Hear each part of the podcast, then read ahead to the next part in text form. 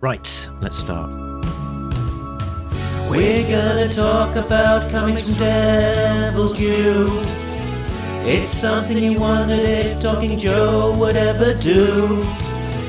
I guess we'll explain it all to you. Gonna take some time to read the books we've never read. Oh, oh. Hey, hey, hey, everybody, it's me, Mark, and welcome to Talking Joe, the best and longest running dedicated G.I. Joe comics podcast. If you are new to the show, you can find out all of the details over at the website, which is talkingjoe.co.uk. Now, today we are looking at the Devil's Due era once again, and we are closing out the Brandon Jerwa, Brandon, Brandon Jerwa era of G.I. Joe Disavowed with Snake Eyes Declassified issues 2 to 6, which came out from Devil's Due September 2005 to January 2006, just shortly after he had concluded his run on the main book. Now, I will not be talking about them on my own. Uh, I will be joined by my co host. Unfortunately, on the way to recording, he was caught in a helicopter accident and is now mute, which might be an issue for an audio only podcast. But let's Charlie Mike. Here he is. It's a real American, Tim. That's funny because I actually had the mute button on my remote, uh, on my microphone. Um, this is the sound of me uh, making with my fingers the letters CM in the uh, sand, finger quotes, sand. So, yes, we can Charlie Mike this episode of our podcast. Hello, listeners, and hello, Mark. And I want to give out uh, a big shout out to our many listeners in Costa Rica. I get um, regular sort of emails with some, you know, statistics about our listening, and uh, I've noticed that in recent weeks uh, we are doing well in uh, Costa Rica. So either we've got some dedicated Costa Ricans there listening, or perhaps someone has gone on holiday and been downloading in Costa Rica. But uh, yeah, if that is you, uh, do feel free to give me a shout out and uh, and let me know. Good to have you on board, regardless. Tim, so we are talking for the second time about Snake Eyes Declassified. Last time round, we sort of we covered issue one in uh, some detail. We gave lots of extra background about what we thought about the overall project and and some of the parallels to other similar things. Uh, today, we are going to be covering issues two to six. So uh, we're going to be sort of hurtling through uh, those issues. How do you feel about that, Tim? Do you think um, that sounds achievable? Yeah, I yes. So many of the sort of overall sort of starting topics or uh, complaints are about the existence of this series, and that can nicely attach to our episode on issue one, which was really our episode on the idea of this and issue one and now we can get into uh, some nuts and bolts. I will certainly go back to the idea of this in in today's episode. Hmm. Uh, so this was brought to us by the creative team of Brandon Jerwa on story, pencils Emiliano Santa Lucia and Robert Atkins, uh, colors John Rauch with Jeremy Jensen, and uh, letters Steve Seeley with Brian Crowley. Let's have a look at the covers in the gallery.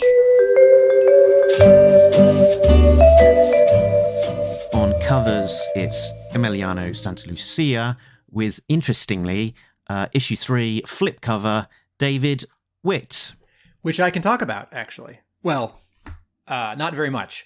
Um, in issues two and three, there is a full page ad uh, there's a full page house ad for Devil's Due covers that month. And the full page ad is a photo of someone, uh, a real person, and uh, you can't quite see their face. And they're walking by a brick wall on a sidewalk.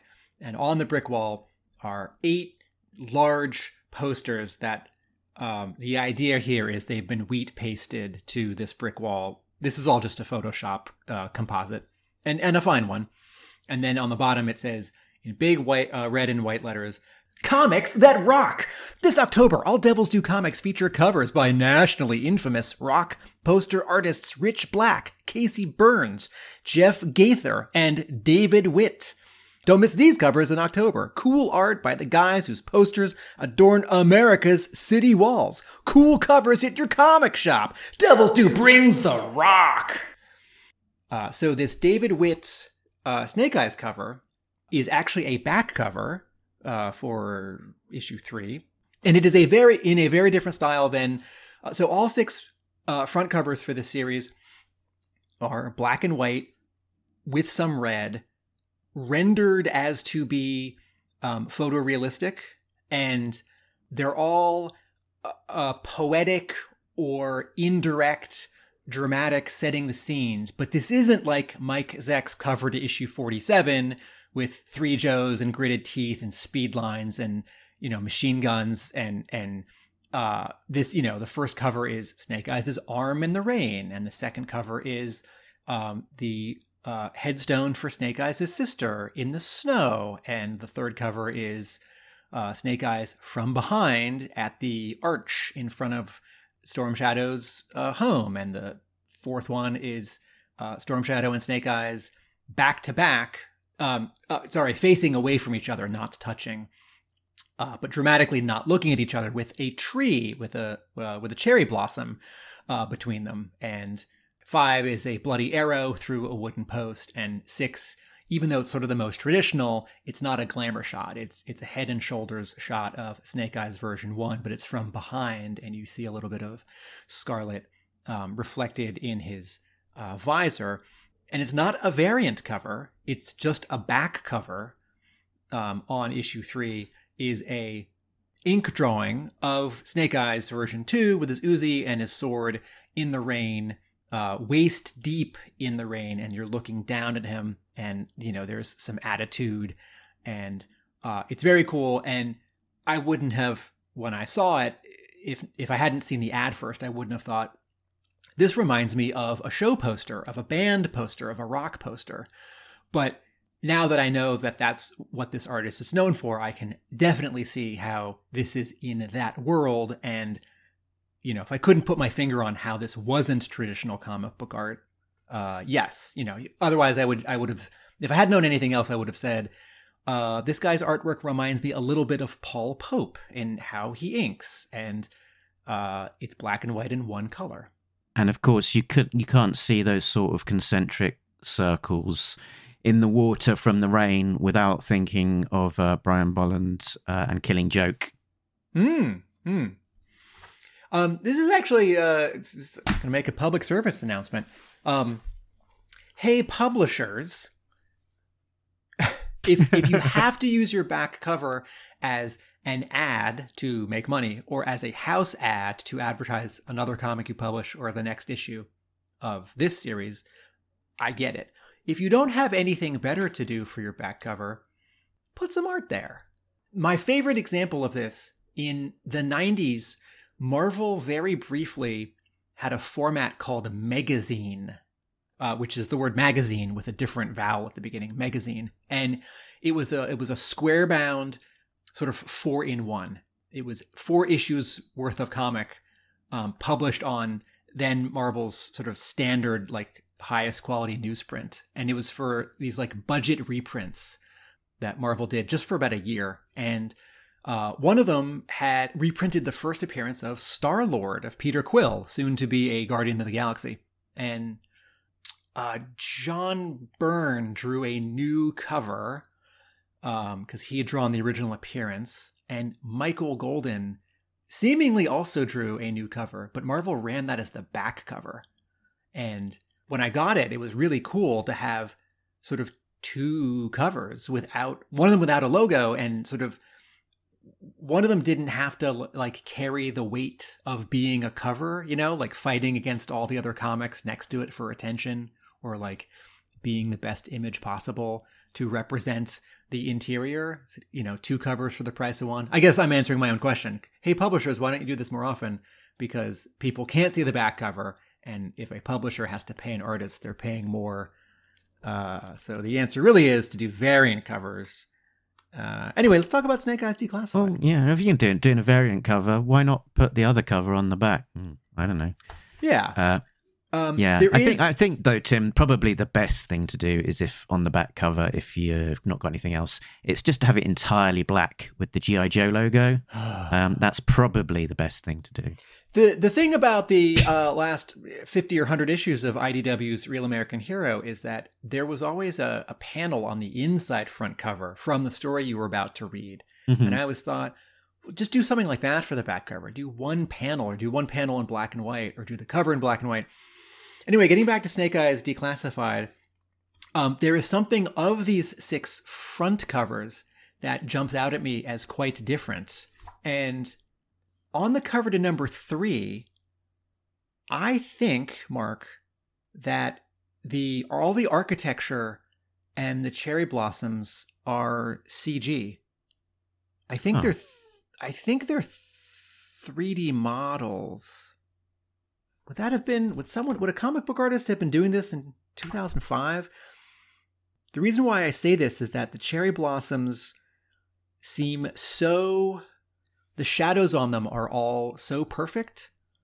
Uh, it, it the cherry blossoms certainly look like like 3D modeling, and I'm, I think I'm seeing just the slightest bit of anti-aliasing in the posts that are right near Snake Eyes, and the um the roof shingles, the Japanese roof shingles, look so small and finely detailed that they don't look drawn to me, even you know drawn, uh, you know photoreal- photorealistically. You know, issue one on this arm. This is either someone looking at a photo of an arm and repainting it, or maybe someone tracing a painting on top of a photo of an arm. Uh, whereas something about the issue three cover, uh, the volume of these posts and the fine detail on uh, the roof and the cherry blossoms looks um, in a in a different sort of visual uh, language, even though it still fits because it's black and white and it's you know dramatic. Yeah, it's an interesting point. Hard, hard to say. Um, in a way that, as a comparison, on the cover to issue two, this um, headstone looks like it has been drawn. Yeah. It does not look like it was built with a computer. Okay, so just as a compare as a as an imperfect comparison, when Marvel was publishing the brand new Day era of Spider-Man, not just the story arc, but the larger like hundred issues.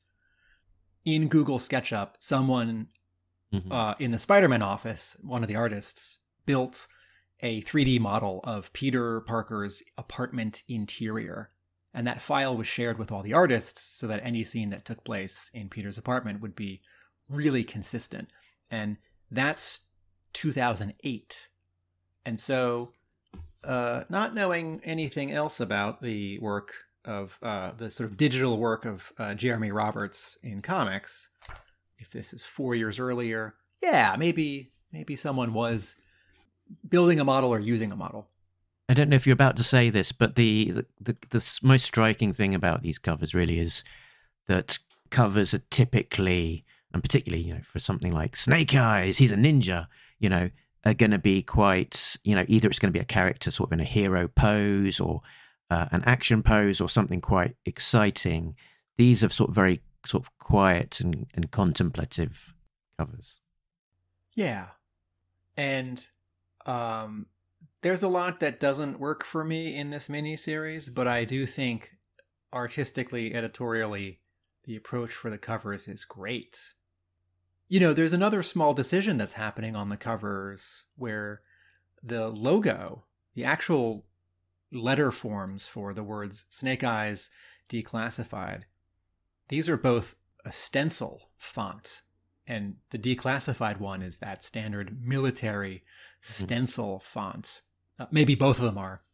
You know, compare this to the logo for Master and Apprentice or Master and Apprentice 2, which is very Japanese. And considering that half of this declassified story takes place in Japan with ninja stuff, uh, one might expect uh, not the sort of army, you know, painted stencil on metal lettering treatment. Uh, it's it's not good or bad. It, I I do like the uh, title logo. Uh, what I'm saying is, um, whether intentional or not, it uh, sort of leans the the miniseries in one direction or the Mhm. other. the the declassified sort of stencil component is is actually consistent between the various declassified series. So that same treatment is used on the Scarlet declassified and uh, GI Joe declassified. That's the the word declassified And also Dreadnoks. and red and Dreadnoks. Uh, that's the Okay. declassified in that red kind of uh, box. All right. So um, so where do we, where do we start? Um, so normally uh, we would I think go into a plot breakdown. Um, I've not bothered to write one, but I think I can summarize it in in a few short sentences. That um, essentially what we're seeing here is a Snake Eyes origin story, divided up uh, thematically into three parts. Uh, issue two is a sort of road trip uh, with Snake Eyes and Cobra Commander. Not that he is Cobra Commander at that point. And and we Um, don't and it's not confirmed to us. It is suggested, or we're supposed to uh, assume. He- well, heavily inferred if we if we already know the Snake Eyes origin story, and uh, sort of following a slightly sort of vigilante uh, road trip um, across uh, states, result and and sort of concluding on their their sort of friendship uh, fracturing. Issues three, four, and five is the expanded ninja story uh, of of Snake Eyes, you know, moving into the Arashikage, you know, home, training with uh, alongside Snake Eyes and the various masters, uh, and that's all falling apart at the end with the assassination of the Hard Master. And then the final issue is essentially uh, the G.I. Joe story of Snake Eyes, where he is recruited, goes on that fateful mission where the helicopter crash uh, occurs, and he is sort of transformed into Snake Eyes as we know him. Um, but in parallel, there's also uh, an origin story for Cobra happening in the background. Um, shall we? Shall we kind of tackle each kind of one of those three story arcs in Sure. in turn? Is that one way of doing it? Yeah, and and we can uh, probably, if you're listening to this episode, everyone, you have listened to the previous episode where we talked about issue one, but it might be worth just spending a half a sentence to remind you that issue one was about Snake Eyes in Vietnam. Mhm. Uh, with the with the LRRP group, with the Long Range Reconnaissance Patrol uh, group. Now, s- issue two is the is the I think the most fascinating of the six issues to me because every other issue pretty much you know it, it expands an existing known key you know pivotal touchstone point of the Snake Eyes origin story, which has been um, spread you know seeded across uh, Larry Hama's ARAH run. Whereas issue two is essentially uh, all new and just playing into this this uh, uh, idea that Cobra Commander reaches out to Snake Eyes following the death of his brother, who is who was the drunk driver who killed Snake Eyes' family, and that they have this uh, this time together uh, where they sort of, sort of seek, I guess, slightly vigilante kind of directionless justice, uh, which concludes with them confronting uh, the judge who uh, who sort of uh, Cobra Commander puts the blame on for his brother's life going awry.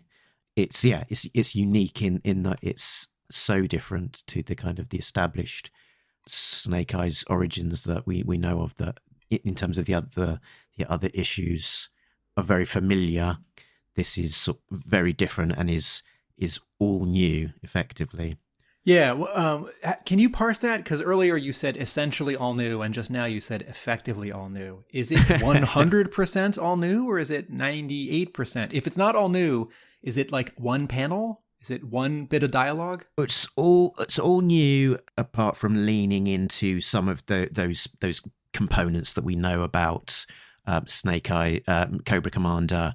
You know, attaching this weight to to his brother's death um, and and the blame on that. So that's that's this kind of the seed that I see Right. this being built around. in terms of in terms of um, setting action dialogue issue two is 100% new hmm and uh santa lucia's art uh he he pencils the other five issues and about half half of this issue and this is the issue where uh robert atkins is this atkins first professional gi joe work Uh, I believe that's the case. Yeah, his first work on GI Joe. So. okay Robert Atkins' new editor, Michael O'Sullivan from Savannah College, uh, and Michael offered Robert his first solo job, which was how he ended up as penciler on Snake Eyes Declassified. And then it all went from there. Um, if if you give me a moment, I can I can guess sort of who's drawing which pages. But the good news is that the two of them are a a good match for each other. Whether that's an editor picking Atkins because he already draws like Santa Lucia, or whether he's trying to draw like the guy who's doing the rest of this miniseries. Uh, I, I I go back to my my initial uh, response to this miniseries, which is I'll try not to say this every other sentence. You know, I really want Larry Hama to be the one writing this. And uh, if someone is going to just retell what we already know or retell what we already know in chronological order and add 40% new material so that, I don't know, three issues worth becomes six issues worth, I also want that to be uh, Larry Hama. Um, I think in terms of giving this version of Snake Eyes and this version of Cobra Commander some uh, weight and motivation. I think this sort of vigilante stuff that's happening sort of across the heartland of America is a good motivator. It doesn't it doesn't feel like GI Joe to me. It doesn't feel like a GI Joe flashback. Snake Eyes is narrating it in his diary or his journal um, for three pages, and um, you know, it's like this. Con- the conceit is that Snake Eyes is going to talk in this story because he can. So it's like, okay, well, I sort of already lost that argument. You know, I don't think the character should talk even when he can because it's that's sort of what we know of this character in in our reality. He doesn't speak, and you know, in modern day, when he has an adventure, he could write things down. He could use sign language, but he tends not to, or he doesn't at all. It's not that he can't talk; is that he can't and he doesn't. Um, so now he can and he does, and he does a lot. And you know, if he's also sort of not the person we know yet, then maybe he's going to talk a lot more or a lot differently. And it just sort of breaks up for me because I think it turns out I don't want to read a lot about pre Snake Eyes. That just the flashbacks we got were enough. And also, it feels um it feels too much like what's it feels too um fanish? It's that's that's not the word. Um i think it might be worthwhile to see snake eyes have some ups and downs before he joins the joes. I think it might be interesting to have cobra commander have some ups and downs before he forms cobra. But wait they teamed up? And also wait cobra commander followed snake eyes so Mark, is this where you tell me that Cobra Commander would be following Snake Eyes because he's he's blaming Snake Eyes' family for the car accident? Yeah, so I guess in the Larry Hama, Hama canon, uh, he, he he somehow uh, sort of twists his logic to put the blame of his uh, brother's death on Snake Eyes because his family was driving to get him from the airport at the time of the crash. Yeah, and yeah, that that obviously you know doesn't make logical sense, but but in in the, from that sort of distorted per- perspective, it it does. And and um, and at this point in time in this story, he's not necessarily attaching all of that blame to Snake Eyes, but more to the uh, to the judge who who sentenced him and put him down uh, the wrong track as he saw it, and that led to his drinking and, and the eventual car crash. Um, so so that's yeah. So, so I guess that once the judge has died and uh, Snake Eyes has sort of spurned him, then then now he's sort of you know refocused that negativity back towards Snake Eyes. The connections, the character connections in the Hama G.I. Joe, how Snake Eyes, Storm Shadow, Zartan, Firefly, Cobra Commander, Baroness, and some siblings, how they all connect. Getting it over 12 years was, and also never knowing when we were going to get a little more, was fun and believable, dare I say. And maybe maybe it was, you know, just shy of being unbelievable. And if you add one more thing, like, oh yeah, there were the three weeks at Cobra Commander, pre Cobra Commander and pre Snake Eyes, um, beat up bad guys and you know, gave money, robbed from the rich and gave to the poor in the heartland of America. This might be totally unfair to Brandon Jerwa because maybe if Hama had done it, I would say, no, that's totally believable. I love it. It's great. More, more. But, uh, you know, maybe sort of the more you look at it, the less it sort of stands up. And if you look at it carefully across six issues and you add a bunch more, maybe it doesn't, it really doesn't um, stand up. So uh, I, because um, it's always been convenient, like a soap opera, that Joe and Cobra and the ninja have all these connections. Mm-hmm. And, you know, I think back to, well, I'll refer to issue 126 a little later, but I think the actual plotting in this episode, issue is good. That someone finds Snake Eyes at his lowest and sort of saves him, and then he, Snake Eyes rejects that person. But that is Cobra Commander doesn't work for me. And then there are just a lot of details. There's there's too much exposition. I feel like every issue in this, someone is explaining what happened in the previous issue or halfway earlier in this issue. And the the dialogue is too on the nose.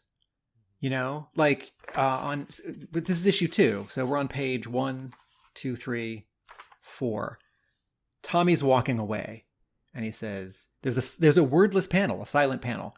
And then he says, I see. I can't make you come back to Japan with me.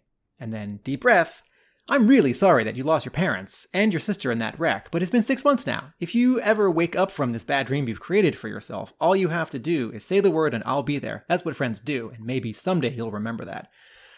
The meaning of that exposition is good and maybe you'd actually say to your friend, your sort of, you know, combat brother, I'm so sorry about your family. But he mentions the parents and the sister and the car accident. And, you know, in the story that happened six pages ago, just at the end of the previous uh, issue. And yes, you know, people read this as a six issue miniseries over six months.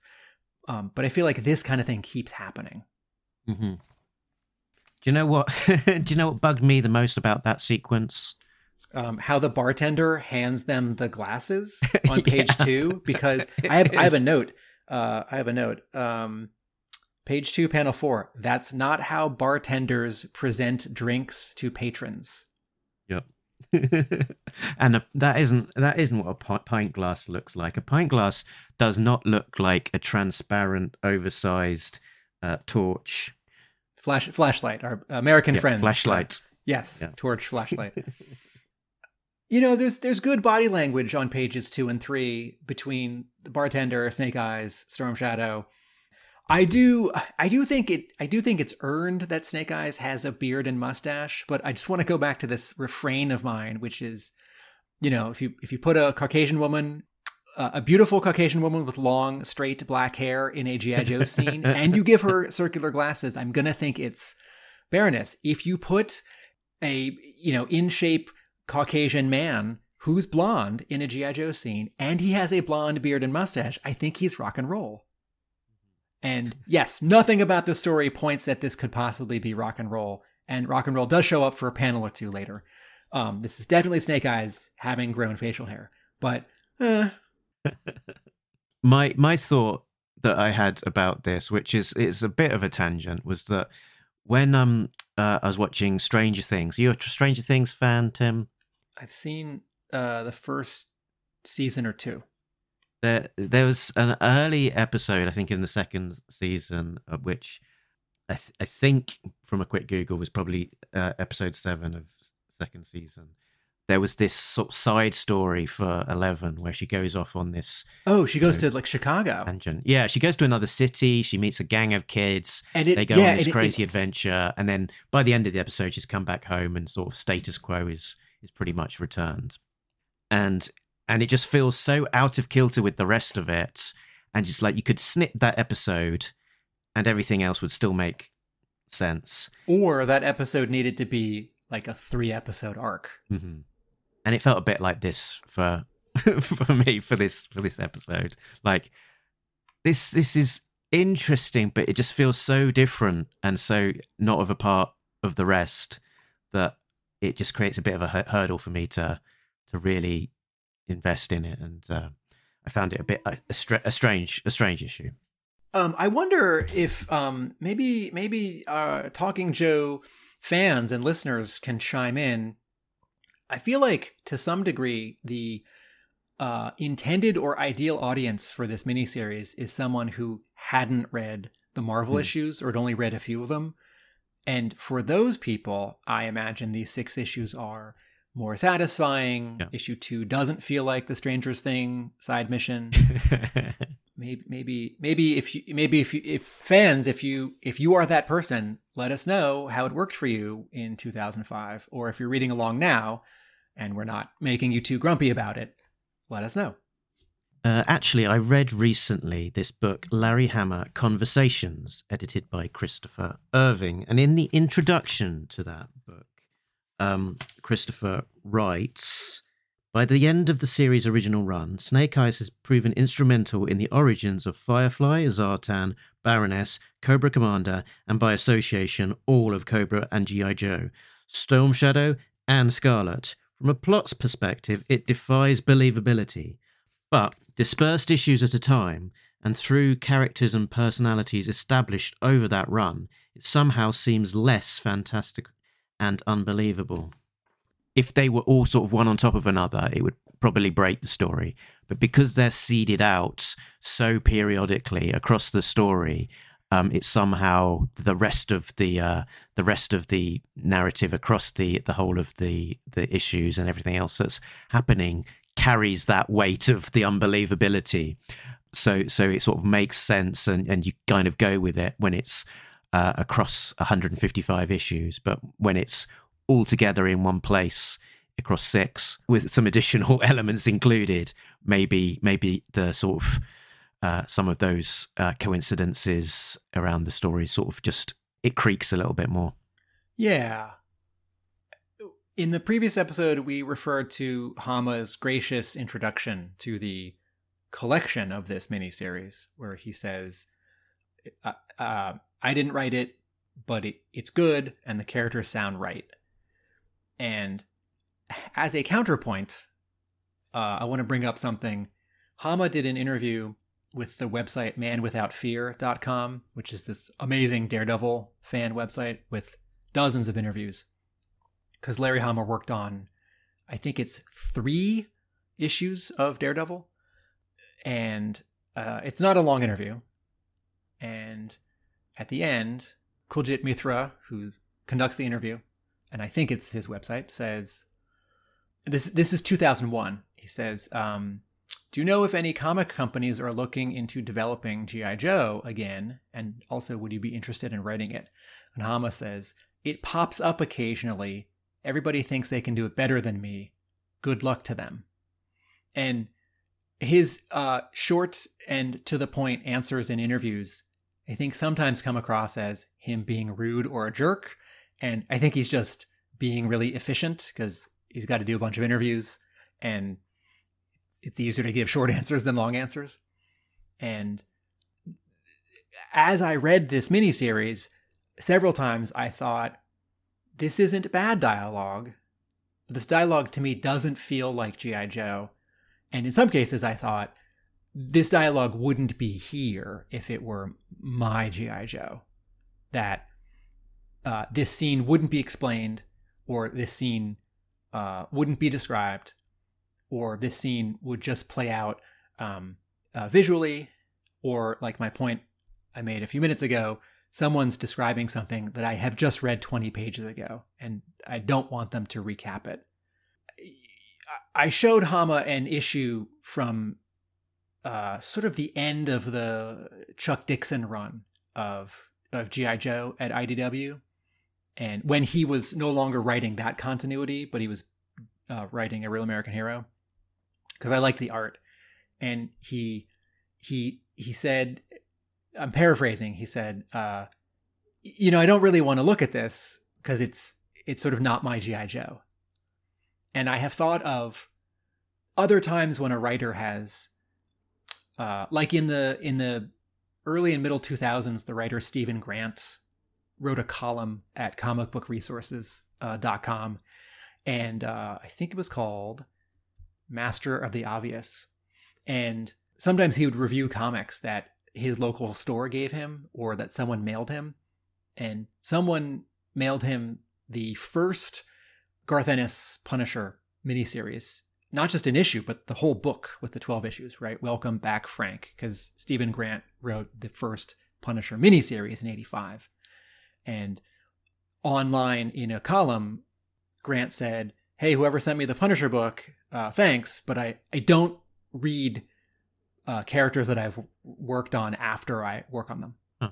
And I think the, the fans in the crowd might think, oh, no, Steven Grant, don't you love The Punisher? And maybe the answer is, uh, well, I'm a professional and I will write Punisher if I'm paid to write Punisher.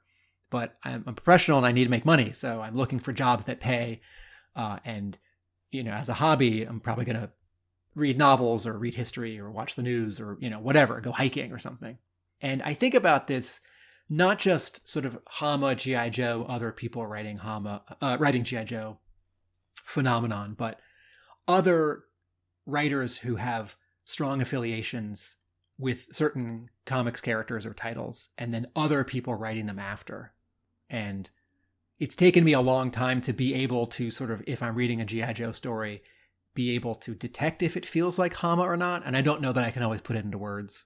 Uh, but reading this miniseries, I thought, oh, this doesn't this doesn't feel like Hama. Uh, so, Tim, what about if we take a trip across to Japan, where in issues three, four, and five, we are seeing that Arashikage story that uh, we know so well from the flashbacks sure. that were seeded in the main run. How do you think that all comes together? Um, you you start.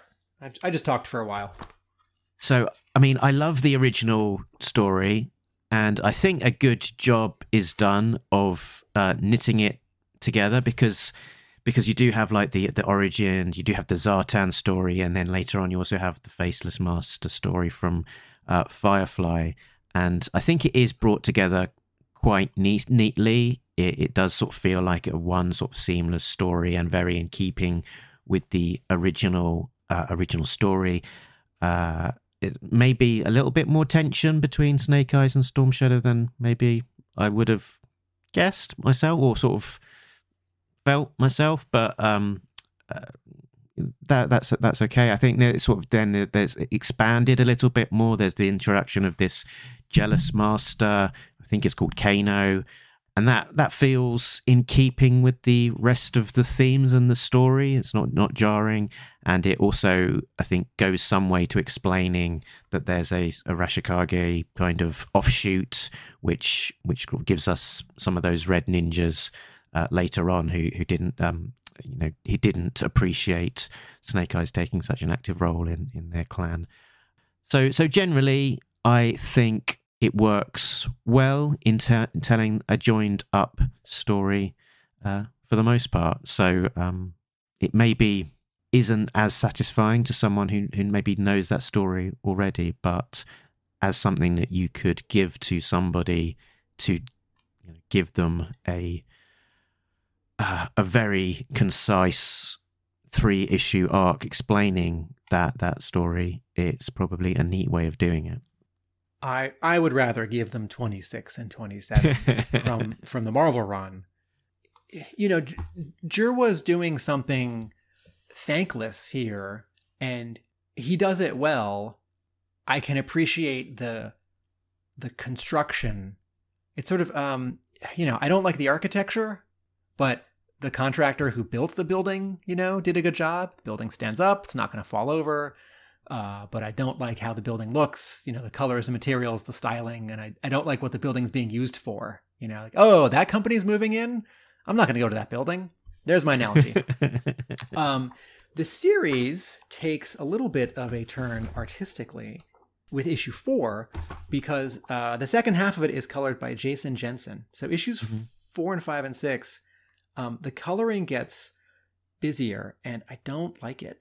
Every panel has lots and lots of white highlights. And it's. Uh, um, you know, I compare it to the work that uh, John Rauch is doing in the first three issues, and I don't love that coloring, but it's, you know, fine. Uh, and the second half of the series, things get too busy.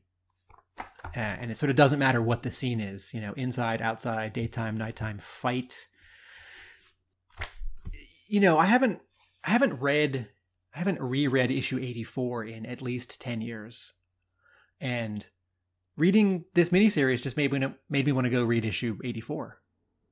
And uh and you know 144 and and 126. And I remember 126 when it came out um surprised me and it was also a little silly cuz that's that's that two issues where the ninjas are making a scorpion, you know, like yep. a like cheerleaders making a pyramid.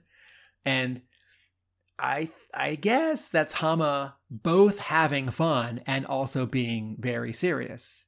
Like no ninja can do all these amazing things, but also, you know, writing this this ongoing action drama, you know, fight soap opera chess pieces thing. But I I sometimes think of is it in the letters page to 126 or is it in the letters page uh, two or three months later when mm-hmm. people are writing in about 26 and hama's definitely answering the letters that month because he refers to himself in the first person i don't i don't know if he signs off at the end as you know dash larry um, but he's talking about the blurred photograph and who who that other person was this whole time right it was Firefly, and he and he says something like, "I've been saving that one for years." I think years is even italicized. And yep. when that was published, I thought, "Oh man, how great!" But also, I thought, "Wait, Firefly's a ninja too? awful lot of ninjas here." And so, even at the time, I thought, "Okay, eighty percent, I love it. Twenty percent, hmm." But you know, why not? I think I think the point you made earlier uh, is a good one about sort of if if the stuff is doled out over time, you accept it, and if it all all happens at once, it might uh, crack or fall apart. Yeah. And and once again, I'm aware. Uh, I made this point with issue one that um, in in these middle issues, uh, four, five, six, there are a bunch of panels that are redrawn compositions from some Marvel issues. And yep. that is both fun but also you know maybe in in comparison the the new stuff doesn't look as good. And then also something that i i, I think I, I didn't bring up in the previous episode the um the final credit on all six of these issues says based on and inspired by the works of larry hama. And yes he did write all of the stories and yes he did draw 26 but this does pull from other issues that other people drew and I think it would be proper to, if you're going to give Hama some credit, give them some credit too. You know, William Rosado, Andrew Wildman. Some is anything from 27, right? Is it is 27 Frank Springer? I think that's right. I think there was yeah, yeah. Um, and then just another little point I wanted to make in terms of sort of you know the comparison maybe isn't um, flattering.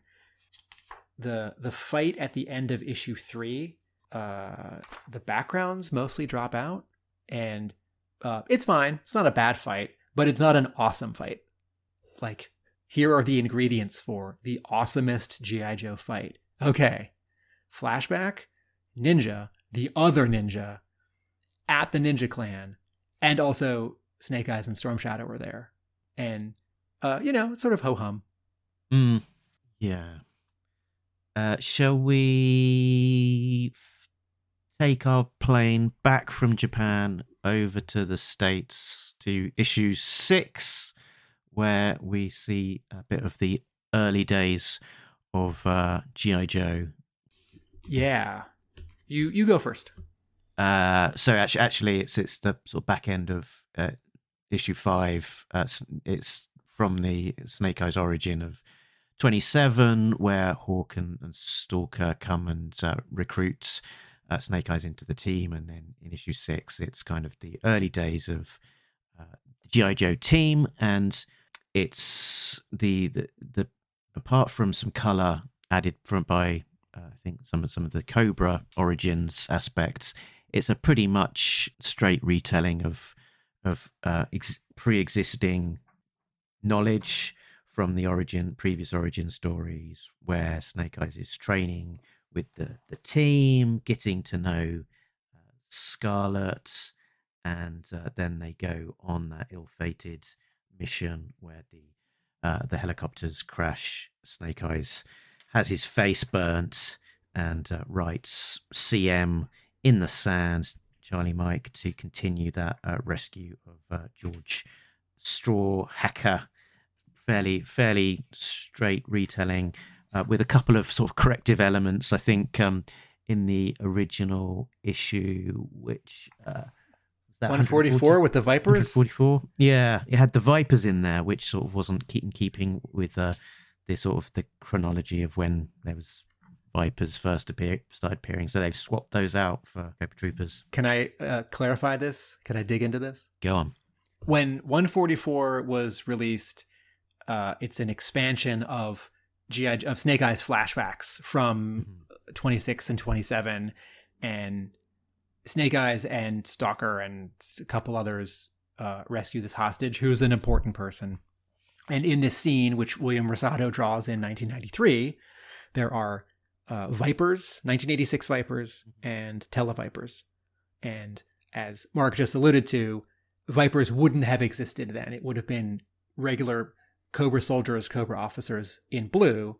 And in redrawing the scene here in Snake Eyes Declassified 6, uh, Santa Lucia draws a Cobra soldier in blue, uh, Cobra, Cobra soldiers in blue acting out these these things and getting shot and blown up uh, instead of Vipers. And so what has happened here is Devil's Due has retconned a retcon because every single story, right? Hama has said this at conventions and in interviews, and I think it's a little confusing. He says, well, it's all a retcon, right? And what he's saying is, since I make it up as I go, anytime I want to throw in something from quote before, I'm just making it fit, but I didn't have that in mind back then, and now I'm revealing it. I'm making it up now, and I'm making it up so that it fits back then. So when we find out who Snake Eyes was rescuing in that hostage mission after the helicopter crash in a later issue, which is an expansion of the helicopter crash in an earlier issue, uh, when Hama is retconning it, so there's more story there, right? Whether he writes it in the script or Rosado draws it wrong on his own, the editor doesn't catch it. It's the wrong kind of Cobra soldier. So uh, I love this. That it's a Cobra. It's a Cobra. I think I've mentioned this twice to to our our occasional co-host Jay Cordray in various episodes of Talking Joe. Like, oh, the Viper is showing up in 144. It wouldn't be Vipers. Uh, and it's funny actually. I'm just loo- I'm just looking back to 144, and there's that panel in uh, in the de- declassified issue where Snake Eyes is throwing the knife and throwing Star simultaneously to to take down the um, Vipers slash Cobra Troopers. And that panel where he's throwing them, it's it's pretty much a direct swipe um, from the original, but uh, the, the there's there's another almost direct swipe of the trooper going to the door saying do you, do you hear something out there i'll check and he's going to open up the door and uh, in the original it's a viper and in this one, it's it's a Cobra Trooper. So it's it's funny that it's almost a direct swipe, but uh, they've they've literally sort of redrawn the, the character. Um, this is a you know for my I, I do like modern computer coloring when it's done uh, a certain way. It's fun to compare these two pages where uh, in 2005, you know, the art and color together are more modern and a little flashier, and uh, and the paper is different. And uh, I'm sort of I'm almost always ready to take older paper with older color over newer paper and newer color. Uh, but if, if you if you listeners if you have if you have 144 and declassified uh, six in front of you, you can make this comparison too. Just laughing because in 144 they there's these vipers. They're playing they're playing a game of poker or something as Snake Eyes comes and rudely interrupts. And two of the vipers have got like uh, aces sort of hidden about their person, so they're all sort of clearly cheating at their card game. It's uh, I've I've never noticed that before. It's a great little detail and and then yeah, as uh, as this mission uh, wraps up, uh, Snake Eyes is in hospital, uh, being looked after by Doc, which is is a sort of a continuation of the of the previous retcon because in issue 144 he's sort of shown to be part of the uh, the GI Joe support staff um, at that point in time. So uh, it's a consistent uh, use of of Doc sort of in from the early days of GI Joe. Right, and to to put this fine point on it, right, the story that takes place but before quote 1982, Doc hadn't joined the team yet because Doc is a Doc is a what 83 or 84 figure. Yeah, um, one yeah, this, one year after. Yeah, and in this flashback, there he is. Um, so um, I was struck at the beginning of issue six. Uh, on page two, the brass come downstairs and are introduced to the original Joes, mm-hmm. and Snake Eyes is not in black. Yeah, he's in green. He's in, uh, and so uh, Jerwa is adding this element to the story, which I think is okay. Where after Snake Eyes is injured, uh, then a box gets shipped to the hospital just before the mission where the helicopters are going to crash. And Scarlet says, Hey, special delivery from the pit. Hawk said you wanted this, right? And and it is in the three final pages of this whole miniseries where Snake Eyes is in black for the first time in his in his GI Joe uniform, not in any kind of uh, ninja costume in Japan as a student so the actual so the, this final this this final scene these three pages right where snake eyes is looking out the window he's got bandages on his head he's he's in the i think he is in the hospital uh, maybe he's in a like a rehab center that's not quite the hospital yeah but. it's uh, on the first page of that sequence it's the us advanced surgical recovery facility okay. Thank burn you. unit recovery okay so uh, scarlet and stalker uh, visit him and I'm a little. I'm a little. I don't know how I feel about this. Uh, Mark, tell me how I feel about this. The final two pages, the the the the note that this miniseries ends on is CM Charlie Mike. That uh, he puts on the costume, and Scarlet says, "Also, if you stay, I promise you'll never be alone again." And Snake Eyes picks up a pad and a pen, and he writes something on it, and he hands it to her. And Stalker says, "What does it say?" And she says, "It says Charlie Mike." And you turn the page, and it's a splash of Snake Eyes standing there with his mask for the first time, Snake Eyes version one mask, and his black tunic, and his fists are clenched, and and an off-panel word balloon has Scarlet finishing the line, continue the mission, and then it says on the bottom, the beginning. And I think that's a good ending. And goodness knows, ending a ending any story is hard. Ending a six, issue miniseries is hard. Ending a six issue miniseries that's inventing new stuff and piecing together old stuff is hard. Um, I think it's a good ending. I also wish it was a little different because Charlie Mike is a note that this story has already had, or, or a beat that this story has already had. And yeah. the fact that Snake Eyes doesn't say anything here, that's good the fact that the uh, the idea of it is that he's joining the team. They're going to keep doing it. He's a Joe. Uh, the story is really just beginning. Those are all great, but the actual sort of two words, the military code, Charlie Mike, it it reminds me of this comment that I've made where many things are repeated in this miniseries. And let me go back to issue five, which is uh, down here. So uh, halfway through issue five, we're out of Japan and we're up on the mountain, and Snake Eyes is behind by himself, building his cabin and cutting wood, chopping wood, and he's got a wolf. And you turn the page, and two two army guys pull up in a jeep, and two locals are pointing them in the right direction. And the mailman says, "Oh, they say he's some kind of werewolf, right?"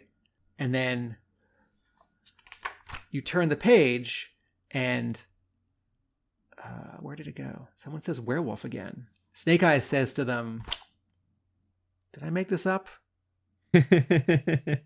He says, uh, he says, they say he's some kind of werewolf. Uh, then he says, werewolf uh, tail barks the moon, even got some sort of mark on his wrist. Okay. And they yeah. say, what do you make of that werewolf talk? talk yeah, maybe that's it. suspicious I mean, drivel. it's- You going first. Snake eyes, just a wolf. Eh, sorry, I'm misremembering it. So I, in in my mind, where I'm just ready to shake my fist at Brandon Jerwa's script, Snake Eyes says something like, "It's not like I'm a werewolf, guys." And then they all chuckle and they're like, "Oh, you're not a werewolf." And that word keeps getting used, keeps getting used. It's not what happens. I'm sorry, Brandon Jerwa. Um, but I do feel like just you know, wolf and werewolf gets used four times in three pages. You know, what do you make of all this werewolf talk? Um, yeah, that uh, you know, you might say a word several times, but um, I really want the dialogue honed in. And the other thing about this issue six is there's this this sort of par- in parallel to the early days of GI Joe, uh, it's the early days of Cobra being formed, and there's a uh, there's a sort of bit of an Easter egg sequence there on uh, is it page three? Page five, panel two. On page five, yeah, page five, panel two. Uh, there is a circular table with uh, four gentlemen uh, there who are the new supporters of the New World Order, uh, with Cobra Commander there in just a blue suit. Do you recognize or can you work out who those four people at the table are? So I, I can do some of this. Uh, the first person looks like Dr. Mindbender because he has Dr. Mindbender's uh, mustache um, and he's bald. The second person is not only Dr. Venom, it's Emiliano Santalucia doing a very good impression of how Mike Vosburg drew Dr. Venom. Uh, the third person uh, I can't tell who it is in the story, but I think this is a character actor. Is this Sidney Greenstreet? I don't know. Uh, for those of you, for those of you that don't know, uh, Sidney Greenstreet is an actor who's who's best known uh, as appearing in the Maltese Falcon, but uh, he he was in many movies, and um, maybe it's not him, but I, looking at this face, this is some actor. This is some likeness, and the bow tie, something about this. I, I think, and, and there's a bowler hat. This is someone, and I don't know if Brandon Jerwa is just letting it be a white man with a grudge who's going to give money to nascent Cobra Commander, or if this is Brandon Jerwa thinking this is sort of a particular person in 1980, 1981 in the world of G.I. Joe who we're never going to see again. Uh, and then the person on the right, uh, Mark, I don't think it's Tomax or Xamot, but I can't help but think it reminds me of them because it's a guy with brown hair with a part and he's wearing a jacket and tie. But for that matter, Cobra Commander is wearing the same jacket and tie in this scene. So Maybe they're both ca- t- makes the same one. Okay, you Uh, got one out of four there, Tim. it wasn't Mindbender? It wasn't Mindbend, but it's a, it's a f- sort of a fair guess. So on the left, it is Vance Wingfield. Oh, very good. Very good. So uh, he's the drill sergeant of Cobra's rank and file who first appeared in G.I. Joe issue Four as the main antagonist in there. And of course, that story is called Operation Wingfield. Yeah, to his right, uh, it's obviously Dr. Venom, Cobra's uh, mad scientist, uh, who first appeared in G.I. Joe issue 10. To, uh, to his right is Derek Sutherland, Cobra's first weapons supplier, who appeared in G.I. Joe issue 9. And Mar- to- Marvel issue Marvel issue 9? yeah, Okay, cool. and to his right is Brian Hassel, a State Department diplomat uh, with Cobra loyalties, who also appeared in GI Joe issue nine. Huh. Well, that's So fun. it's uh, those those uh, early characters that uh, didn't have um, didn't have toys that. um, Larry Hama and Co. were just making them up to fill out a cast of baddies. Wait a second. Wait a second. Wait a second. It might have been Steven Grant writing. Yeah, yeah. Issue 9 is Steven Grant. As I said it, I thought it's probably Steven Grant writing that issue, isn't it? It's the Diplomat by Steven Grant. I just grabbed my. Uh... Oh yeah, okay. There's there's the guy with the bowler hat. All right, very good, very good. Um, oh yeah, that's a good scene. Yeah, I just grabbed my uh, my. It's not classic volume one. It's just GI Joe volume one because I have the Marvel printing. Yep. Uh, that's cool. Uh, I'll say something grumpy. Um, the thing that I was most interested in reading in issue five was the four-page preview for the Sig- Sigma Six comic book at the end of this issue, and uh, I was delighted by some of the ads for other things that Devil's Due was publishing, and there were some uh, new figures uh, that were available online at HasbroToyShop.com. There were some ads for the next uh, Transformers crossover. There were some, uh, yeah, many months ago and several weeks ago when I knew that this miniseries was coming up. I thought, oh, I don't want to read this because I don't want something that Jerwa has invented, has added to the canon, to get stuck in my head, and I will mix it in, and then on an episode of Talking Joe, or just by myself as a G.I. Joe fan, I will think back to the overall Larry Hama G.I. Joe story and recall something that wasn't Hama, it was Jerwa. And but also that's not such a big deal, right? It's all stories, and just because one story happens doesn't mean another story didn't happen, right? If if a sequel or a prequel happens, it doesn't uh, ruin what's already been released on DVD or uh, published. But I do want to bring up this overall topic, which we talked about when we looked at Silent Prelude, uh, which was the uh, the five page story that Hama and Ron Wagner created for the collection of this Snake Eyes Declassified miniseries. And that is this idea of just because you can, should you, right? And does every moment of story uh, need to be told? And I'm gonna, as a parallel, bring up two quick Star Wars examples, right? Because Star Wars is so rife for this kind of thing. Because in the way that Snake Eyes Declassified um, fills in some gaps, so many Star Wars stories over the years have filled in gaps for other ones, right? Comic books, uh, movies, streaming series. So, um, when the Star Wars Special Edition was released to theaters in 97, the exciting part of it was that we got to see Star Wars again in a movie theater and that the picture and sound had been cleaned up, right? There were, and then this, then this one you can take or leave. There were new visual effects, right? I think erasing or minimizing matte lines so that when you shoot two models separately and you composite them together on film and it kind of looks like you shot two things separately because even though the scales make sense one of them is sort of like grayed out or it's got this thick line around it. I, I I'm, I'm okay with that. The big thing about that first movie the special edition was uh, i'm skipping whether or not greedo shoots first because i actually want to get to the scene after that right? Greedo says Han Solo, you own Jabba the Hutt some money. And Han Solo says, I'm figuring it out. And then someone shoots someone and Han leaves. And then he walks outside and there's this new scene, which was cut from the original release, where uh, actor Harrison Ford talks to a stand in And with 1990s visual effects, they added in Jabba the Hutt. And so, right after Han Solo says to Greedo at gunpoint, I'll figure it out, he goes outside and Jabba says, Hey, it's me, you owe me money. And Han Solo says, Yeah, I'm figuring it out. And the reason why that scene was cut for 1977 is because it doesn't add anything. It is the same beat. It is the same note. Hey, you owe that guy some money. I know. Hey, you owe me some money. I know. And so, in terms of pacing and narrative, that scene is bad. Whether or not you agree with how Jabba looks and Harrison Ford stepping over the tail or, you know, whatever, right? Um, it was fun to see it. That really should have been some kind of DVD extra, not in the movie. Okay, and then example number two. Way back when in uh, 2002, Star Wars Episode 2 Attack the Clones was released to theaters. It's very exciting. Not my favorite movie at all. And Obi Wan Kenobi, is played by Ewan McGregor, is investigating uh, this mystery because there are all of a sudden these clones, and no one talks about whether that's good or bad, which is weird.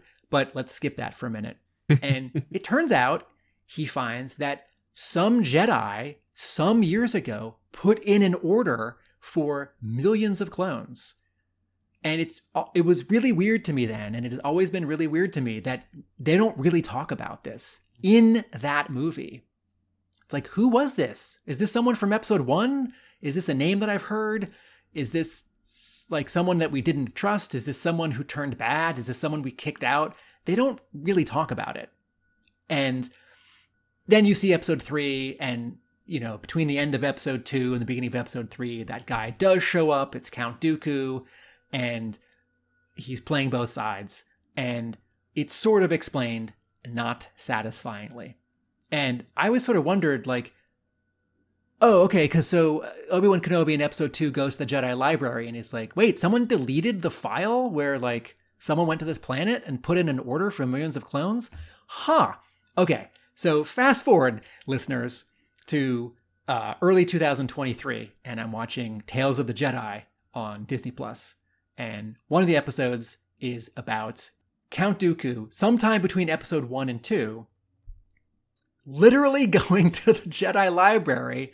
He like looks over his shoulder left and right, and he pushes a button, and this little like hologram of of Kamino shows up and he's like, Computer, delete all records of Kamino. Hoo hoo hoo. I'm going to put in an order from millions of clones. And on the one hand, I thought, okay, good. They're finally showing it to us. On the other hand, I thought, man, I don't need to see this because it was sort of explained, not well, and we did a lot of inferencing, and there have been dozens and dozens of hours of story told since then about the result of this. Lots of Jedi and separatists and clones and battle droids smashing against each other. And then because it's Star Wars and it has to be really on the nose, I believe, if I'm remembering this Tales of the Jedi episode uh, accurately, I believe this happens like seconds before Count Dooku walks outside and bumps into someone and they talk about Qui Gon Jinn's funeral. It's like, remember the thing that happened at the end of episode one? Like, okay, well, now I know exactly when this uh, scene takes place. Okay, so how does this relate to GI? How does this relate to GI Joe? We, we, we, we've sort of said this over and over between the uh, Silent Prelude episode, the Snake Eyes Declassified issue one episode, and this episode. Not every element of story is worth telling. And not every scene, not every sort of moment in your life is um the point I want to make is X Men comics, G.I. Joe comics, Star Wars programming. Uh, in the last 20 years, we've gotten, as fans, really lucky that many, many, many additional stories and wrinkles and details of stories have gotten retold and expanded upon.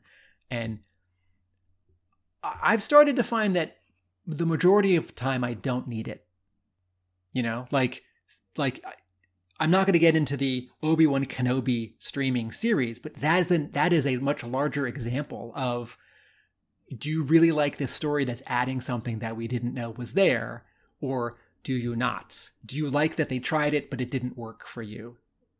Do you like that they tried it and it did work for you? Do you like that they tried it and it sort of worked for you, right?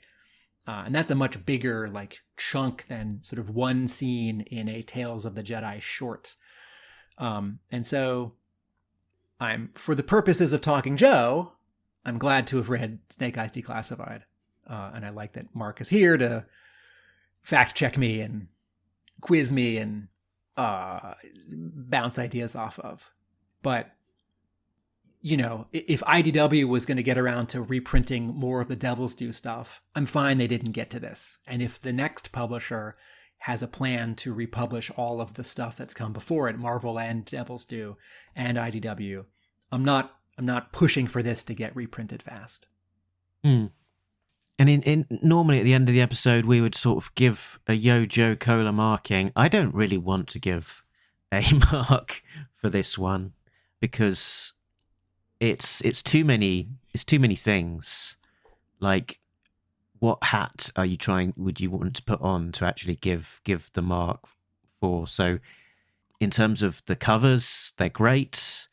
In terms of the art, it's it's fine. It's uh, it does a quite solid job. It sort of you know takes the best of the original stories and sort of you know takes consistent style across the piece. Yeah, the mod, some of the modern coloring is a little bit you know jarring, but but hey ho. In terms of the the writing, Brandon Jerwa does a pretty good job at bringing it all together. Looking at it standalone, the bits that he adds are are fine, and his his his dialogue generally is good. But as a GI Joe book and as a Snake Eyes book, is it is it too much in terms of narration and and dialogue? So so in terms of the overall package, I think it's it's fine. In terms of does it add anything to me as a fan who who sort of loves most of the original material already, it it doesn't add an awful lot. If you were coming into it fresh, not knowing a huge amount of GI Joe and not wanting to wade through all of that uh, existing content, or possibly not having access to all of that original content, is it is it a reader friendly, accessible way to get into that lore and understand some of that backstory between Snake Eyes and and Storm Shadow? Yeah, probably. I wouldn't. Uh, you know, it's it's maybe not a bad. Uh, it's not bad story to to take to understand that. But as you say, why not just take issue twenty six and twenty seven uh, and read that as your starting point instead? Also, to sort of parallel your point before about if you read it all at once, it might sort of look silly. Part of what makes the ninja stuff so powerful is that it's half or a quarter of the overall story. There's also all the military stuff and then the sort of fantastical stuff like, you know, eco warriors. And um, part of why, not just sort of like, no, the original's better, not just that, but if you read 26, 27, uh, 144, uh, 126, you're getting this other stuff too. You're getting people in tanks and a, a castle in Scotland and you know this underground base. And as I read this Snake Eyes Declassified miniseries, and I get to the final pages or the early pages of issue six, where I see the pit and the original 13, I think, oh, yeah, that's what I was missing. And then I turn the page and there's a sort of blue scene, you know, because early Cobra is so blue, underground. And it's sort of like oh, I love hot dogs. I love hot dogs. I love hot dogs. And for Snake Eyes Declassified, I've been eating hot dogs, but only with mustard. And then in the final issue, I also get ketchup. Like, oh, that's what I wanted. I wanted hot dogs with mustard and ketchup. And uh, yes, it's not it's not false advertising. The miniseries is called Snake Eyes Declassified. And you know, it's his most popular character, and you can exploit that and sell more of that. And this was not instead of regular issues of G.I. Joe. Um, so it's not at all unfair, but even in this story, I want I want more of the other stuff. I'm a little distracted by uh, the Arashikage logo showing up on the arrow. Do you have you have 26, 27 in front of you, Mark? The logo's the cover to issue five of Snake Eyes Declassified. The arrow, the bloody arrow through the post, mm. has a little Ninja Clan logo on it. And then in that issue or the next issue when Storm Shadow's practicing and he shoots an arrow through an arrow, it's got it. And I feel like, and then the sword that Zartan makes has it. And Zartan's sword, the scene from issue 84, his sword looks a little uh, sort of accent, uh, sort of accentuated, ac- accessorized, and I feel like in just these two places, this new miniseries may be sort of adding this sort of layer. Like, no, it's just an arrow. It doesn't have, you know, like the George Washington 25 cent piece stamp on it. It doesn't have like a Cobra logo on it. It doesn't have the G.I. Joe eagle. It doesn't have the Arashikage hexagram on it. Yeah, I'm. I'm looking. I'm just having a flick through 26. Um, the It's just, it's just lo- an arrow, right? Yeah, the Arashikage logo appears on their wrists. It appears on Snake Eyes' tunic, and it appears on Hard Master's like what do you call it? Like that that sort of thing that he hides behind. It's like a Screen. yeah screen. But yeah, there's no no logo. No, there's no logo on the arrow, and also there's a close up of the arrow on the front cover to 26 as well. Do you have do you have 84 near you? Is is the sword that Zartan makes is it sort of uh, for lack of a better word a regular sword? Cuz the one that he makes here has a little bit of a serrated edge at the bottom, which sort of reminds me of was it was it Diamond Direct or was it Palisades? There was a company that licensed I don't know when, if it was right around the first G.I. Joe live action movie or before that, but you could buy a Snake Eyes sword that had the Arashikage logo on it and it had a little stand. And this was, I don't know, 2005 or 2010. And I, I, I feel like the Snake Eyes declassified miniseries is getting just a little bit accessorized. Yeah, I'm looking at that uh, 84 and the sequence of um, Zartan remembering that Onehashi, you know, where he's his his apprentice. It, it only lasts one, two, three, four and a half pages. It's a it's a short sequence. It lives on in my mind as being a lot lot bigger.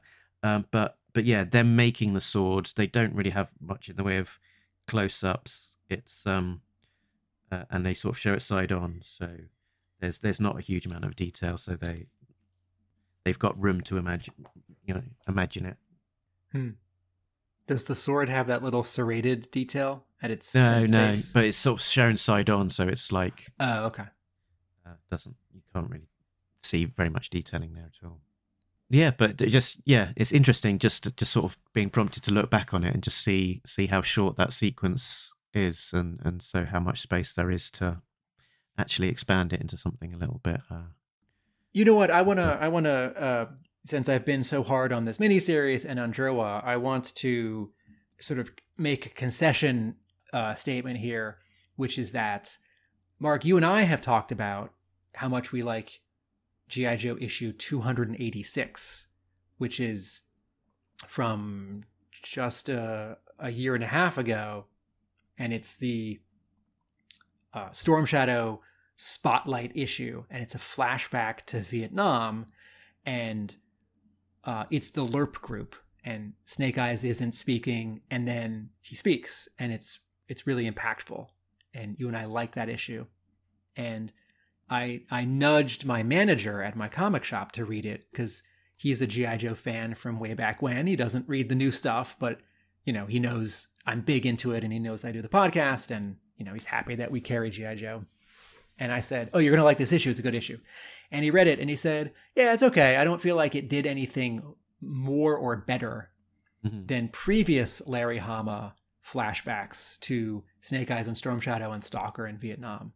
And I said, "Yeah, yeah, but the bit where Snake Eyes says, "No, no, write her the letter," because and and he says, "Yeah, but we've sort of seen that before, where Snake Eyes doesn't talk until he does." And I thought, okay, that's a that's a fair assessment. You know, I don't think it's the best issue ever, but I think it's a very strong issue, and it really sticks out in a long run of uh, IDW Hama issues, which don't flash back to uh, Vietnam. But, um, you know, in the same way that I'm critical of Brandon Jerwa, you can go back, but should you? Um, right. What what my manager's uh, comment was, um, this is well trodden ground, and you know, for Hama to put 20 new pages into it, we only got sort of three new little, little bits. And, uh, and I think that is a fair critique. So, in the same way that I would say, oh, I don't want Brandon Jerwa to just go back because he can. You know, if Hama is going to do flashbacks or reveal more stuff from the past, some of it I think could be off limits because it's well trodden. Very good. Um, are we done now with Snake Eyes Declassified, Tim? Yes. Let us close the book on that. I'm actually, you know what? In front of my microphone, I'm going to actually close issue six. Excellent stuff. So next up, uh, we had been saying probably let's get on to America's Elite, but on your prompting, Tim, I went and bought a copy of Arashikage Showdown because I seem to have lost my previous one because I think because of the distract the manga size dimensions of the book, it wasn't with the rest of my collection uh, and has some somehow gone astray. So um, I think I've got now got two copies, one which is on my bookshelf and one which is in places unknown. Shall we shall we cover that next? Because in terms of publishing order, it is the next thing. Sure. Uh, you know what? It's, even though even though I even even though I literally just closed issue six, I just want to point out that the um, inside back cover of Snake Eyes Declassified number six has a letter from Devil's Due that says, We here at Devil's Due Publishing Incorporated would like to take a moment to say thank you for supporting us over these past five years. We know you have a lot of choices and hope our strong quality and hard work keep you coming back for more. Thank you, DDP reader. And it's signed by Josh Blaylock and uh, several other people. And I could figure out all their names from the signatures if you gave me a moment. And then on the bottom, it's sort of like Devil's Due Publishing uh, letterhead. So uh, this is this is a nice point uh, in the podcast history to say, I know we sometimes jump back and forth with publishing order, but we are five years into Devil's Due here. Mm-hmm.